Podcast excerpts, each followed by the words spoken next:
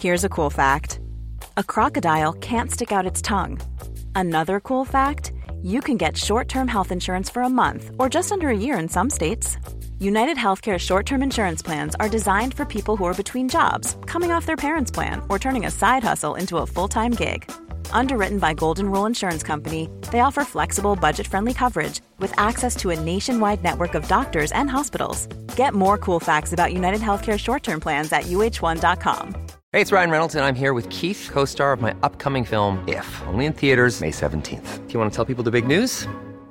All right, I'll do it. Sign up now and you'll get unlimited for $15 a month in six months of Paramount Plus Essential Plan on us. Mintmobile.com slash switch. Upfront payment of $45 equivalent to $15 per month. Unlimited over 40 gigabytes per month. Face lower speeds. Videos at 480p. Active Mint customers by 531.24 get six months of Paramount Plus Essential Plan. Auto renews after six months. Offer ends May 31st, 2024. Separate Paramount Plus registration required. Terms and conditions apply if rated PG.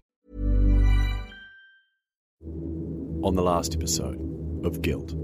Uh, so if he was to travel on that train, he could possibly have hidden in there, um, you know, uh, somewhere under one of the or near one of the coils or something, so he wasn't observed. And you know, down at the end where it's concertinaed up uh, and what have you, because they would only come so far down. And uh, uh, and then grab it and close the wagon off. And then when he gets to Tauranga or wherever, uh, he could just cut a hole in the tarpaulin and, and slip out if he wanted to. That, that, that, that's, that's one scenario. The tarpaulins are, are quite loose, even though they are fixed.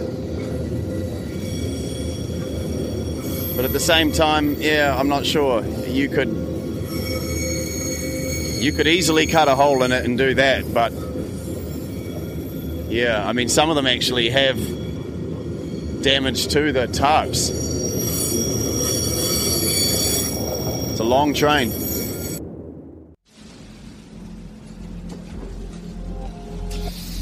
violence that may disturb some people.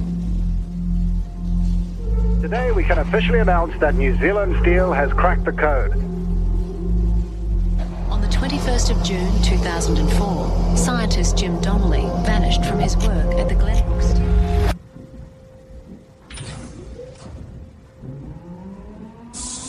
From Brevity Studios in New Zealand, I'm Ryan Wolf, and this is Guilt.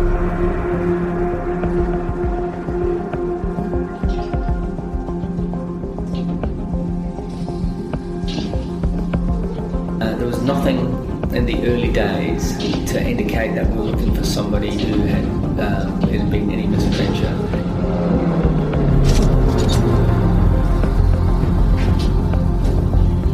Hands and knees, and, and you don't know what you're going to find. It started off as a joke, and then it got rather scary.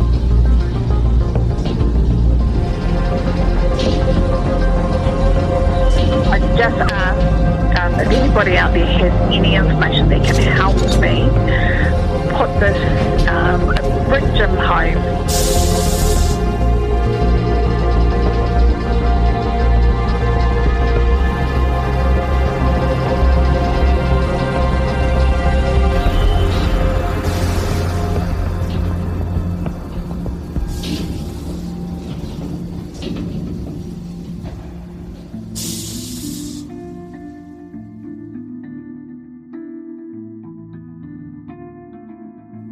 Thanks again for listening to this podcast. And if you're still listening at episode 12, I'm guessing you're finding it tolerable. Don't forget, if you'd like to get early access, ad free listening, and bonus content, you can subscribe to our Brevity Plus channel on Apple Podcasts.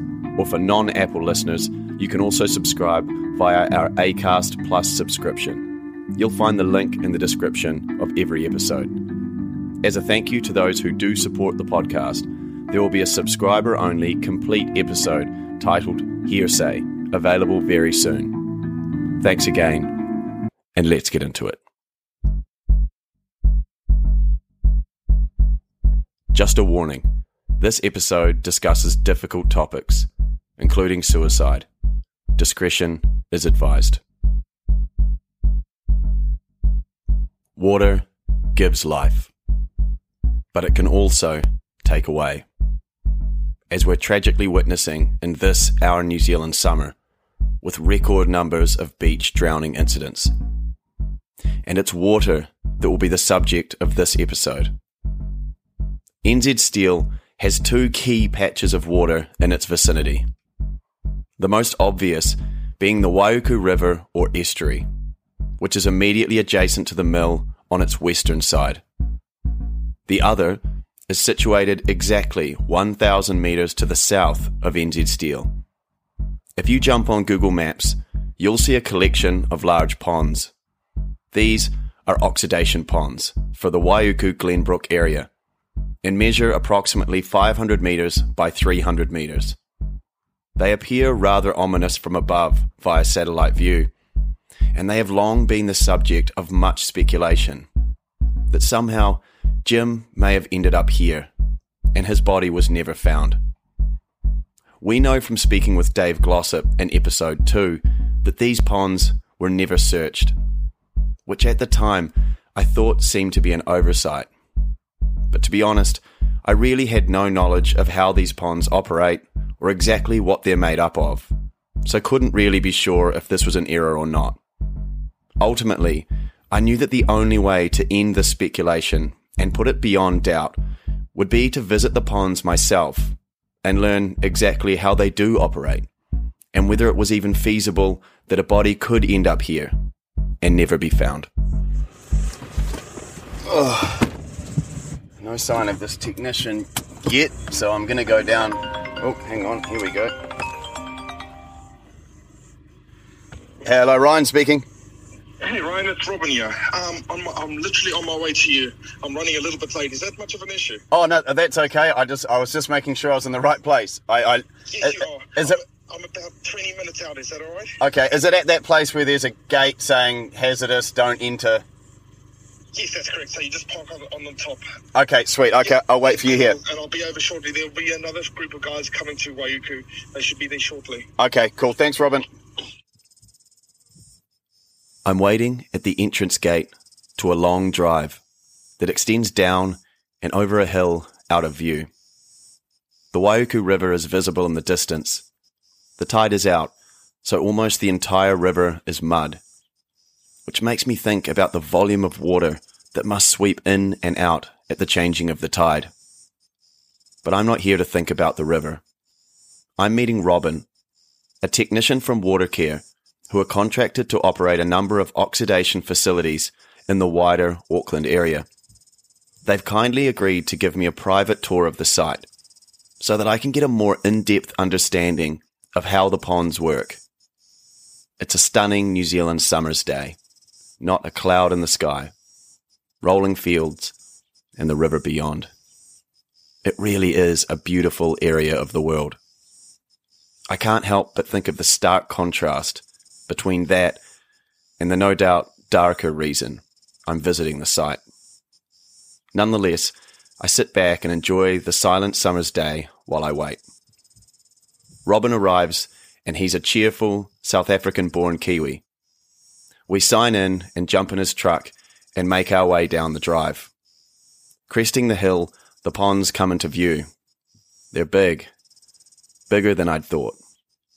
But Robin informs me that in the big scheme of things, they're pretty standard, really. There was a comment online I read a long time ago about somebody that got lost on uh, that that that could be in the oxidation ponds. Personally, I've been out here all the time. So Yeah. um, I've been with Watercare 13 years. Yep. So um, and out of that, I would say eight of it I've been on on these outside sites, and I've never, yeah, I've never I've had people come around looking, but uh, like looking for answers, but nothing. Um, yeah. It was it was really nothing. Yeah. There's, uh, the site has been very quiet. There's not, nothing suspicious or anything like that. So. Um, so we're just coming in to the main gate now. So we've come down a hill. See, it's quite large, the pond. I mean, I'm not sure. It's probably two or three hundred meters across one way, and then maybe, yeah, two or three hundred the other way. A lot of ducks on it. There's one, two, three, four. There's four spots where there seems to be sort of water wheels that are coming out of the water, turning. Um, obviously, the purpose there, I guess, is to agitate the water, um, but I guess we'll find out more. We make our way down the track to a small building where we pull over and stop next to the largest pond. We jump out and I ask Robin to explain the process of what the ponds are and how they operate. So you've been doing this for 13 years? Yes, that's correct. Oh, yeah. From South Africa? Yeah, uh, actually, I was I was actually I came over when I was 15. Oh yeah. So I did, Yeah, I your accent's not study. that strong. Just a little little bit. Been here a very long time. Yeah. You from Cape Town? Uh, no, I'm from Johannesburg. Oh yeah, yeah. I was gonna say Johannesburg, and then I, I thought, no, everyone, everyone's from Cape Town. Um, yeah. Okay. So This is, this is where your main line comes in from the wastewater that comes from the town. So the Waiuku comes up this pipeline. So all this waste comes up the pipeline. It goes to a step screen. Step screen takes everything up to three mil out of the water. So that's it there. okay. Currently, the step screen's out because of servicing. Uh, had an issue with it, so they've taken it away and they're servicing it. That happened just a day or two ago. So this will take everything out. So currently, what we're doing is we're running a bypass. So the bypass goes to the pond. The pond is, of course, an oxidation pond, so your sludge will settle out at the bottom. Your good water comes to the top, and then that, we leave the sludge in the bottom, and the flow will go from one pond to the next pond. Yeah. And then what we do is with that flow is we put it on the gravel bed, which we drove past, and then we go from there. yeah. So let's back up a little bit. Sorry, when you said like obviously an oxidation pond, I don't really know. So is this sewage? Yes, this is wastewater. Okay. This is wastewater. This is um, where all the poos and wees go. Yep. This is where uh, this is one of the steps of the treatment of an oxidation pond. Is it's it's a separation of both, and not only that, you've got the aerators on that will help with the biological life, putting air, air into the water to help with the biological. So um, the way it really works is uh, Waiuku's a little bit different because uh, actually all ponds are the same. So um, they they got a set set depth. Normal ponds are roughly around uh, 2. Point, uh, 2. Point, 2.5 meters deep. The reason for the depth, uh, the reason for because it's so shallow is because they they use wind to add oxygen.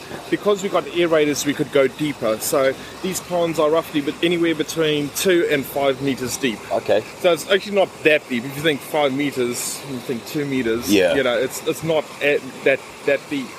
So it all goes into the first pond, and where the first pond is is where the um where the where the liquids separate. It's just like a settling pond, oxidation pond. And then it goes from here, it goes into the next pond, and then it goes to gravel bed. There's not really too much that I can Yeah. So so these things here, they're agitating the water to. just add oxygen. Just add oxygen. That's Yeah. all it's doing. So that's why we've got to set it in set in certain spots so that the flow can continuously turn around before it goes to the main. Because if it, all the flow was just coming in here, it'll bypass everything and go straight to the next pond. Right. So what we're doing is we're actually creating a little bit of a, a swirl, if you must, just to uh, get that oxygen transfer into the water. And so there's a bacteria or something in the water or something like that, is yes, there? so when the sludge settles out, it's got its own biological sequence that it goes through. So we use photosynthesis, which is um, using light, UV light, to disinfect water. So we go down those lines. Yeah. A- And just obviously the oxygen helps speed up that process. Yes, Yeah. yes, that's that's it. So I'll just show you what comes through. Yeah, yeah, of So, course. Uh, Samir's just changing the bag, but this is the sort of stuff that the screen takes out. Okay, so what are we what are we the- the- what are we looking at so here? that's like rags, inorganics, stuff that people flush down the toilet. It's not pleasant and it, it causes a lot of problem in the system. But we have to remove it because otherwise these rags will just be floating around. Yeah. Right. Are those? uh, I mean, are those like tampons or something like? Tampons, rags, um, pigs. Yeah. You can see that's uh, yeah. Liners, This is what you shouldn't put down the toilet. Pretty much. Yeah, Yes, yeah. yes. And this is what causes blockages when it comes to pumps. For instance, over over here we are okay, but we've got pump stations further around the town, and all of this gets blocked in the pump, and then you have to send somebody out, lift it out, clean it all out, bag it, dump it, and then put Oh, the pump back in and Jesus. start again. So that's the issues that we face with wastewater Yep. in any in any place, in Yep. any place, eh, all, all all around New Zealand. That's the issue. Robin said it best. This is where the poos and wees go. It smells, but actually, surprisingly not too bad. When you visit the Long John, whatever goes in is pumped here. Firstly, into this large pond, and during this process, a screen will catch all the things that shouldn't be in there. If you put something down the toilet that shouldn't be there, someone at the other end literally has to remove it by hand. But my interest in these ponds isn't to do with the things that come here from your toilet. I'm interested in things that may have been put in here directly. So, is this the first pond that the wastewater comes to? Yes, that's correct. Yeah. It's actually, it doesn't smell that bad, really. Like, it's a little bit, but not much. It it only stinks because of the, the rag Yeah. in front of you. Okay, and this this is for just the Waiuku area, basically. Yes, this Yeah. is just for the Waiuku area. That's Yeah. correct. So it comes in here, gets agitated by these, and, and then it sort of moves on down that direction. That's correct. Yes. Okay, and that's another smaller one of these, is it, or just? Uh, no, no. It's it's purely it's purely gravity fed. So uh, from from this point onwards, it goes into the pond, and then it's gravity fed to the second pond. Yeah. Okay. And then from the second pond, we got a pump station, just a, a normal pump station that has uh, four pumps in it that pumps it up to the gravel bed. Yeah. Um, in your experience, have you ever had like a cow or a sheep or something like that end up falling in the pond? No. Never had that happen. Uh, uh, generally, the farmer keeps his stuff up further. Yeah. Uh, on the top paddocks. So these paddocks are are rented by another farmer. So they keep their, their sheep and everything up. They're normally cows now, beef Yeah. cows. At some stage, we did have sheep around here, but we never had really any issues. Just to be clear, the oxidation ponds and the entire facility is surrounded by a large eight foot fence with a locked entrance. The sheep. Yeah, I'm, I'm just trying to imagine, you know, people say, you know, if you put a body or something in here, that I try to imagine what might happen to it. Um, so I guess if you've got this biological material, it's designed to break things down quickly, digest, isn't it? Digest, yes, yes. Um, Um, so if you, yeah, let's say hypothetically, if you did put something in here, it probably would break down. it would be quite a task to do that. It would be very well thought out, that's for sure. Yeah. yeah. I mean, how often do, do people come down here, like to check on things? Um, so uh, we normally come three times a week. Oh, three So times a three times a week we Wow. come down, do our checks. Uh, we take uh, samples from this every Wednesday to see what's in the water, to see what the settling is, to see what um, what or how much ammonia is in it, for instance, for consent purposes. So we come out quite regularly to come and see what what's happening. Yeah. Temperature, DOs. And, and I mean, just looking here, I mean, the slope. I'm imagining, okay, if I come here to put a body in, uh, you know, you're gonna. It's quite a. It's not like a steep bank you're throwing it off, and it's probably a, body would probably just end up eventually churning up. You'd, you'd see something eventually, wouldn't you? So um, this increase of the wave band is actually really, really slippery, like really slippery. So generally we only go up to the white mark, but when we do, it's life jacket and all the rest Right. of the PPE gear. I guess because it's all that biological material must be extreme. Uh, it's a little bit, it's algae. It's just like the rocks, uh, like the rocks at the beach. It's really, really slippery. So, yeah. but as far as yeah, as far as safety goes, it's Yeah. fairly safe Um, when it comes to it. Yeah, I mean, and coming out here, yeah, I mean, it's certainly not something that I think would be possible. I mean, what are you going to do? Like, weigh a body down and slip it in? It's yeah, Not like, even it's- then. Not there's even too much movement. Way too much. Way too much movement. Yeah, first impressions. Um, just looking at this place, these agitators, they're quite big. I mean, imagine sort of like a a big wheel that's got like a big corkscrew. It's probably about two feet high, three feet high, and it's moving quite fast. So it's agitating that water really quickly. So I'd imagine if you threw something in here, you know, these things are designed to create movement. So if something went in here, it's like it's gonna it's gonna come to the surface or, or get moved around, I would say. But yeah, we're gonna go look at another pond now, so after the wastewater enters the first large pond, the water is kept constantly moving by the four large aerators. The water is then gravity fed from pond 1 to pond 2. So this is the second pond. So everything sits in the first pond, then it goes to the second pond.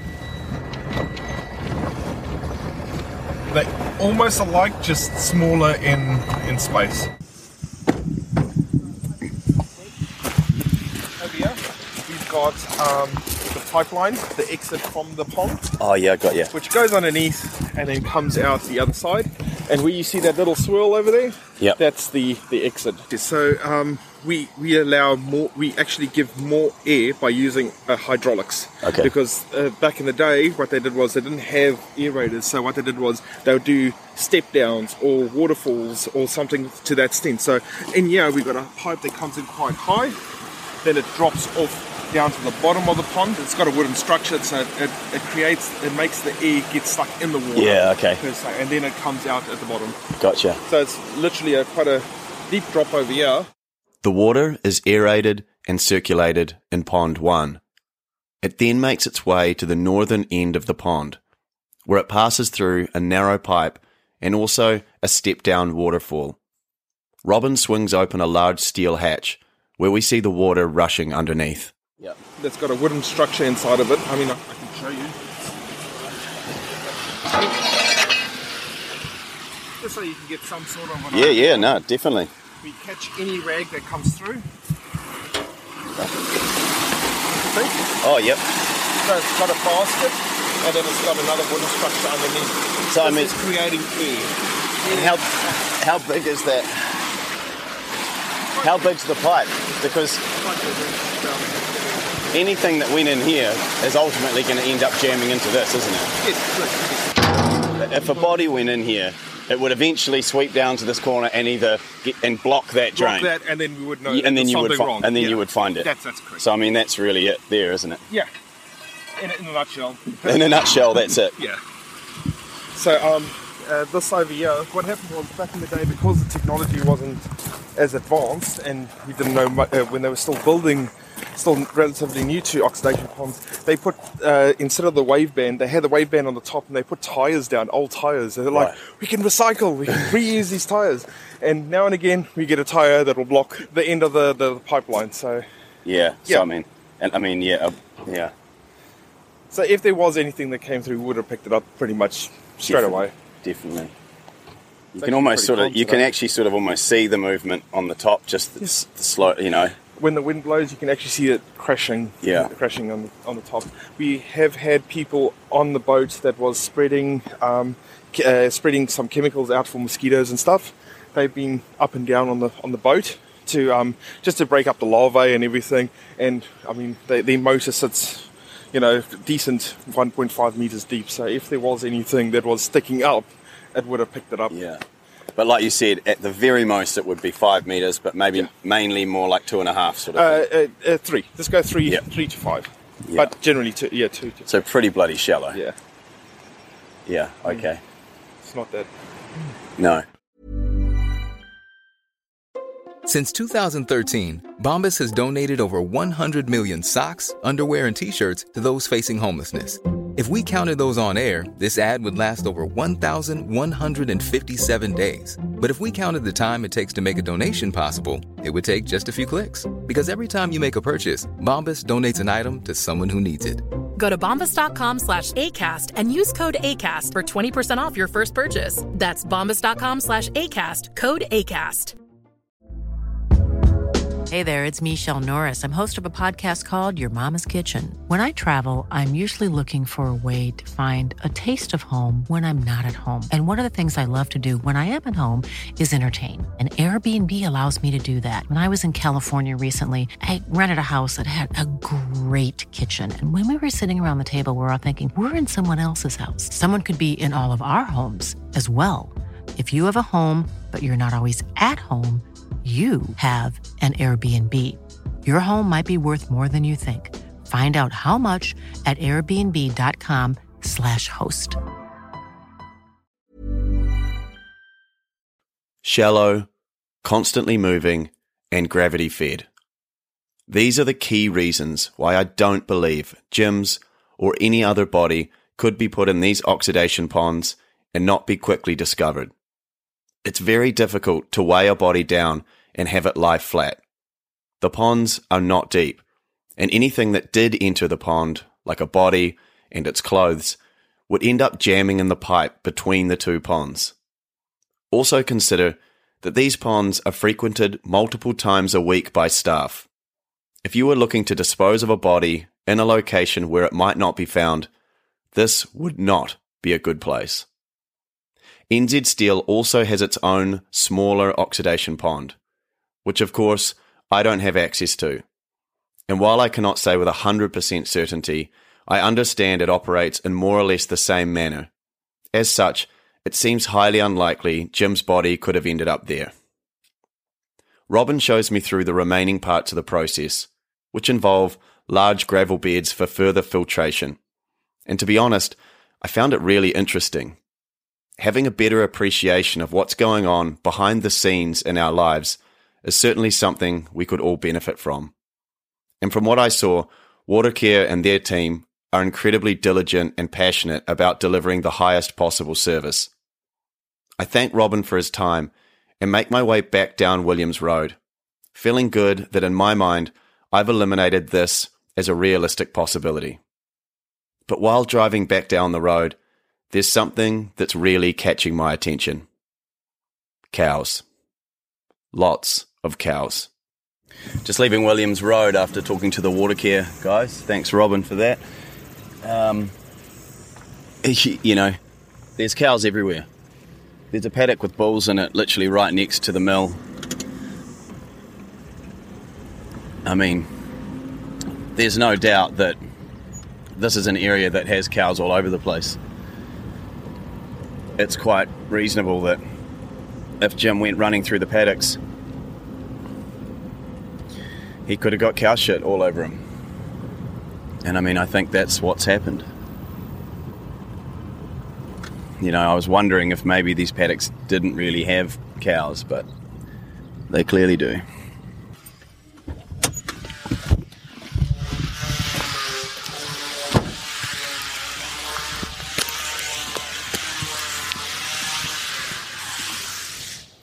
Hey mate, how are you? Um, Jackson or Clive? Are you? Oh yeah, I think I was just talking to your wife down the road there. On my way out, I speak to a few locals I run across.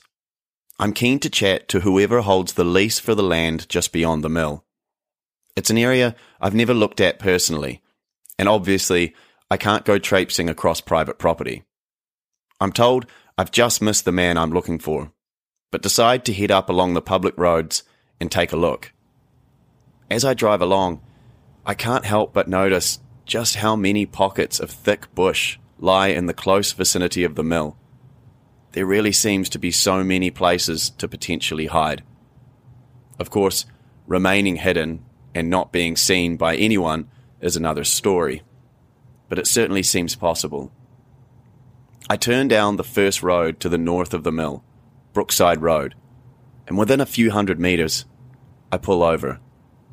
Directly below, to the south, are a few green fields, and in stark contrast, looming far overhead, is the huge mass of the steel plant. It looms ominously in a dark, but I must admit, spectacular way, a stark contrast to the surrounding environment. In the foreground, there's something quite different, and the real reason I pulled over. I've just driven up past the mill to the north. I'm probably 500 meters away. Um, and I, I just drove past a spot and I had to stop and, and get out so I can see the steel plant down below me and it, God, it looks scary. It really does. I'm going to take a photo of this and put it on my Instagram if you want to check it out. But I've where I'm standing right now, perfectly in the foreground, right in front of me, within 500 meters of the mill, I've literally got cattle yards. I mean, cattle yards where you would, you know, process cattle. There's absolutely no doubt that this area has been used for cattle, and I'm not a long way away. I could I could make it to the mill from here in five minutes, ten minutes. Know, I'm going over this point again and again, but I just want to make it clear that there would have been cow shit everywhere, and particularly to the north. I make my way a distance down the road and see even more fields full of cows. I've seen enough for the day, and confident I've answered two important questions. Could Jim have been disposed of in the oxidation ponds? No. Were there sufficient cows surrounding the mill to possibly cause the cow shit on Jim's pants? Most definitely.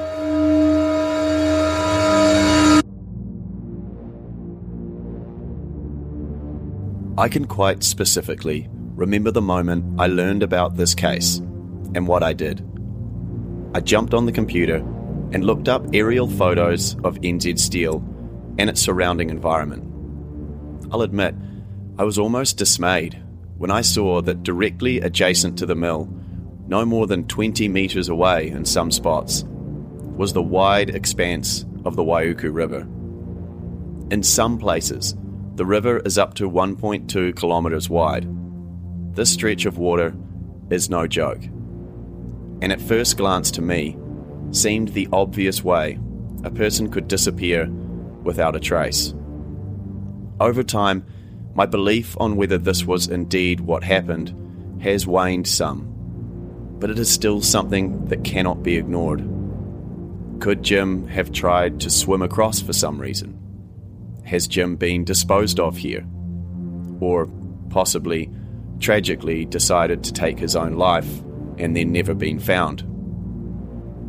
I knew that to better understand whether this was a possibility, I needed to speak to the people that make the protection of human life in this area their responsibility the Waiuku Coast Guard.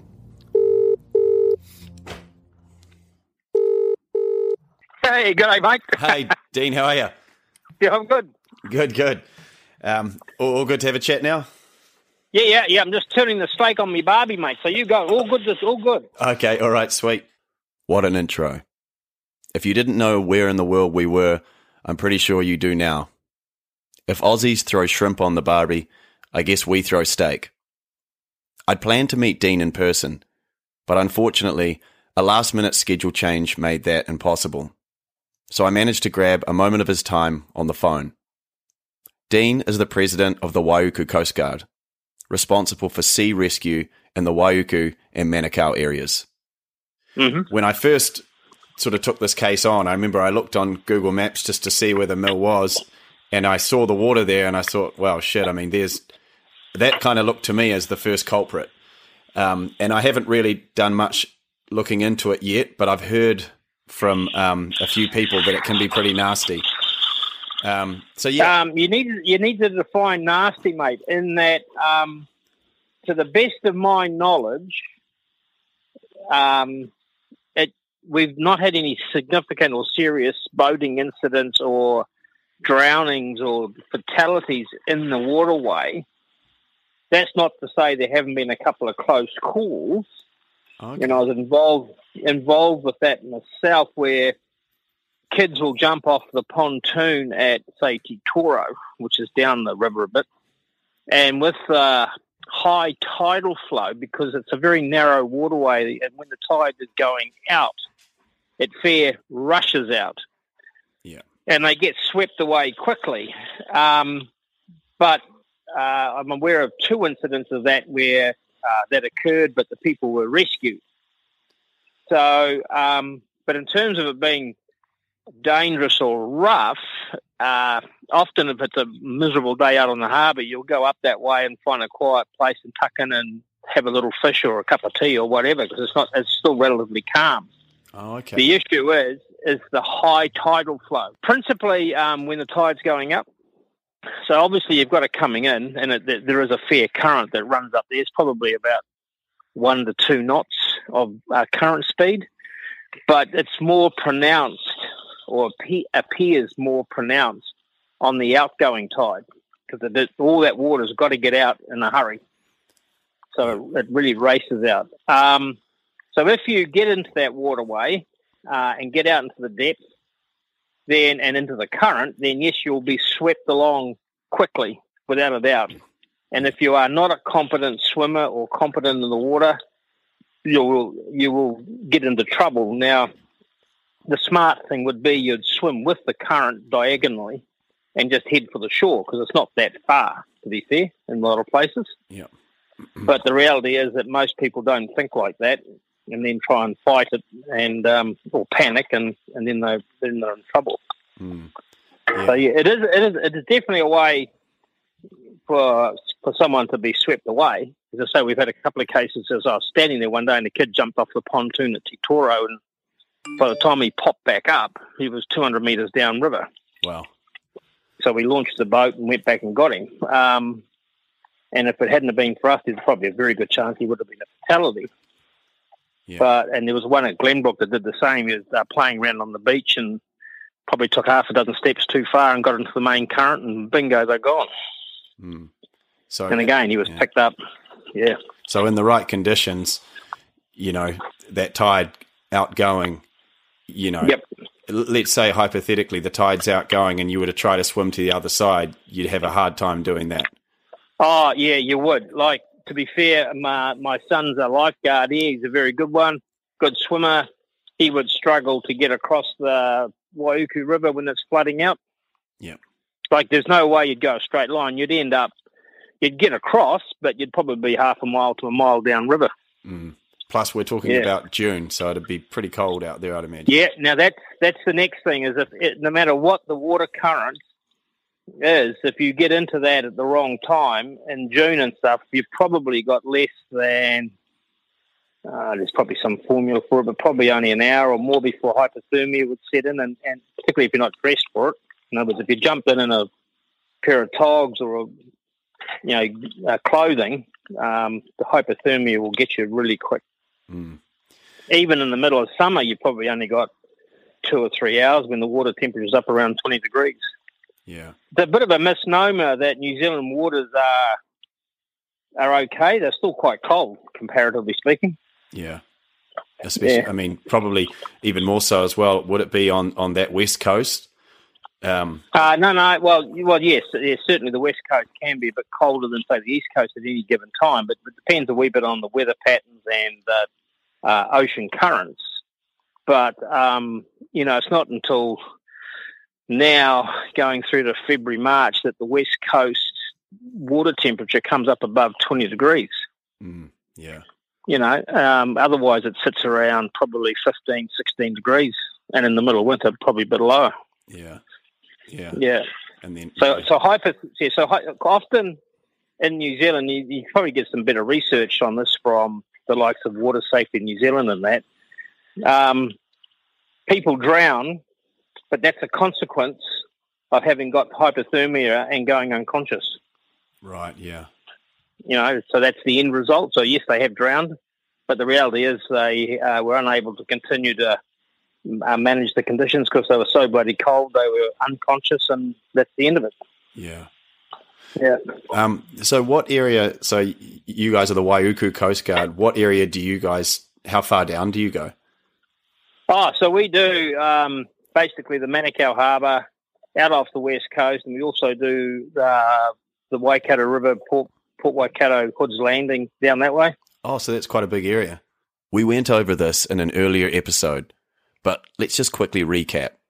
The Waiuku River winds its way past NZ Steel and eventually becomes the Waiuku Estuary, which feeds into the much, much larger Manukau Harbour. The Manukau Harbour then feeds out into the Tasman Sea on the west coast of New Zealand. If there's a call out in the Manukau Harbour, that's you guys. Yep, yep, absolutely. Yeah, and, and I mean, Yeah. I would, I'd imagine there would have been plenty of drownings in that area over time. Um, so, well, so we had that rather unfortunate incident just before Christmas where a boat overturned on the Manukau Harbour and um, uh, a lady and her son uh, perished and the young fellow's still missing. oh yeah, I know the one. Yeah, Yeah, yeah. And then um, almost this time last year or a bit earlier, there was a boat that overturned on the Manukau Bar. And I think three guys uh, succumbed to the conditions. yeah, Yeah. and so the one. So I mean, if we could, And there are, and sorry, and there are others. Those are just two that spring to mind quickly. Yeah. So, Yeah. you know, if we sort of thought if the conditions are right, I mean, someone that, you know, goes overturns or something in the harbour, what happens? Will they get swept out to sea or what happens there? Like, where does the flow go? Oh, so it all goes out through the Manukau heads. Yeah. Ultimately, so um, uh, depends on which. Like, so if it's an incoming tide, they'll come back up the harbour, and because of the shape of the harbour and all of that stuff, it just depends um, whereabouts in the harbour the incident took place as to where they'll end up. Uh, but then ultimately, um, it's not uncommon after a few days for the um, bodies to come ashore sort of up towards Piha and Muriwai and places like that. Also, quite a ways north. Yeah, yeah. And if they come out of the Waikato River, same thing. They could be um, out off uh, Karioitahi up that west coast and even further, and then past the Manukau Bar up towards, again, Karekare and Piha. Um, yeah, so so if someone if someone in the sort of wrong circumstances were to get swept out of the river into the harbour, and if we assume, and if they had deceased at this point, you know, it's quite possible they would be swept right out. Uh, potentially, yeah. Um, the, the trouble is, um, unless you physically find the body, you never know where they will end up. But there are so many variables in the process. You know, um, is it a big tide or a small tide? And then wind direction has a lot to do with it. Uh, that affects the swell and the wave action. And then the other thing that affects it is actually the the person themselves. You know, how quickly did they go straight down? Did they float for a while? Um, having gone down, how soon in the process did they come back up near the surface due to the uh, body gases building up? So, you know, it could be one day, it could be three days. It just depends. And therefore, when that happens, it'll change how they drift. So, um, you know, there are there are guidelines, but it's not an absolute science. Mm. Yeah. Mm. I mean, I suppose what I'm trying to figure is, you know, if, if if it would be possible. I mean, what would be the likelihood of if someone did go in there and and drown? Um, the likelihood that they might actually just never be found. oh, high, high. Yeah. It's it's if you don't you don't. It, I'd have to you'd have to find the numbers to to verify my anecdotal comment here, but if you don't find the person probably within the first uh, up to 10 days, yeah. you probably won't find them. Yeah. Mm. Because within that period, they will have um, possibly come back up and been washed ashore. Uh, and then after that, they are then at the mercy of the sea and gone. Yeah. For any number of reasons. Yeah. Oh, yeah. Yeah. I mean, it certainly seems like a possibility. Um, yep. Oh, look, this is a possibility that um, that uh, I, I, I, I didn't get involved in the case, so I don't know the fine details. But you know, if for some reason that's where he ended up, then you know, that is a possibility, like any number of other uh, theories they've got around it, I guess. I don't have the specific figures, re probability of finding the body, but really, the point here is that a person that was swept into the Manukau harbour has a very real chance of never being found. As Mark mentioned, tragically, a young man that was in a boat that capsized only recently has never been located. If Jim had entered the water, then we could only wildly speculate as to when this might have occurred, so we won't. But needless to say, the tide was sweeping out into the Manukau harbour every day. I mean, it, it, still wouldn't be logical to get in the water at that time, but no, but no. Know, if, if, he did for some reason, um, even if it was he, even if it, he decided to, that was how he was going to end his life, just to walk out into the water, which would be, which would yeah. be weird. But if he did, then I'm interested to know, you know, how you know it's interesting. He may ne- that may result in him never being found. Um, yeah, that's right. There are a number of cases around the country where people have um, ended their lives uh, by just basically going out into the water and to a, to a point where they'll not be able to get back. Yeah, well, that's so, interesting. Yeah, yeah. So it's not unheard of. Uh, no, but then again, I don't follow suicide statistics because it's not an area I'm involved with. But I am aware that. Um, uh, so when we look at the drowning toll in New Zealand, we don't include those that have ended their life deliberately by using the water. Yeah. And that's not always the sea, I might add. Um, it's a rather it's a sensitive issue, so I don't get too involved. Yeah, of course. Yeah. um, oh, so so you actually said that in that area though, you know drownings and so it's not actually a common occurrence in that exact spot. No, no, I, I am not aware of any um, fatality, but that's not to say that the, before my time um, it didn't happen, um, or it has happened at a, at a very local level. Yeah. How long have you been there, Dean? Uh, I've been around the area for about 25 years. Oh, yeah, and always with the Coast Guard there. Yep, yep. Okay. Yeah. Oh, so you've, you, there, there won't be many people with more extensive knowledge than you. Yeah, I was just generally interested in sort of yeah that area, Yep. and and um, I think you've answered my question. What I thought that you know the tide sucks out there pretty quick. Yeah, it Uh, does. Yeah. Yeah. No, awesome. All right. Well, hey, um, thanks for that, Dean. Enjoy your steak. Okay. Um, you've, All right, mate. you've let it rest for a bit now. I have, I have. okay. Okay, bud. Thanks. Have a good See ya. night. Cheers, mate.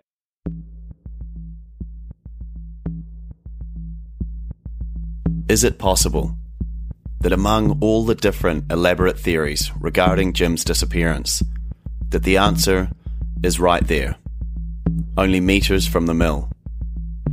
Occam's razor would tell us that in most situations, the simplest, most straightforward answer is normally the truth.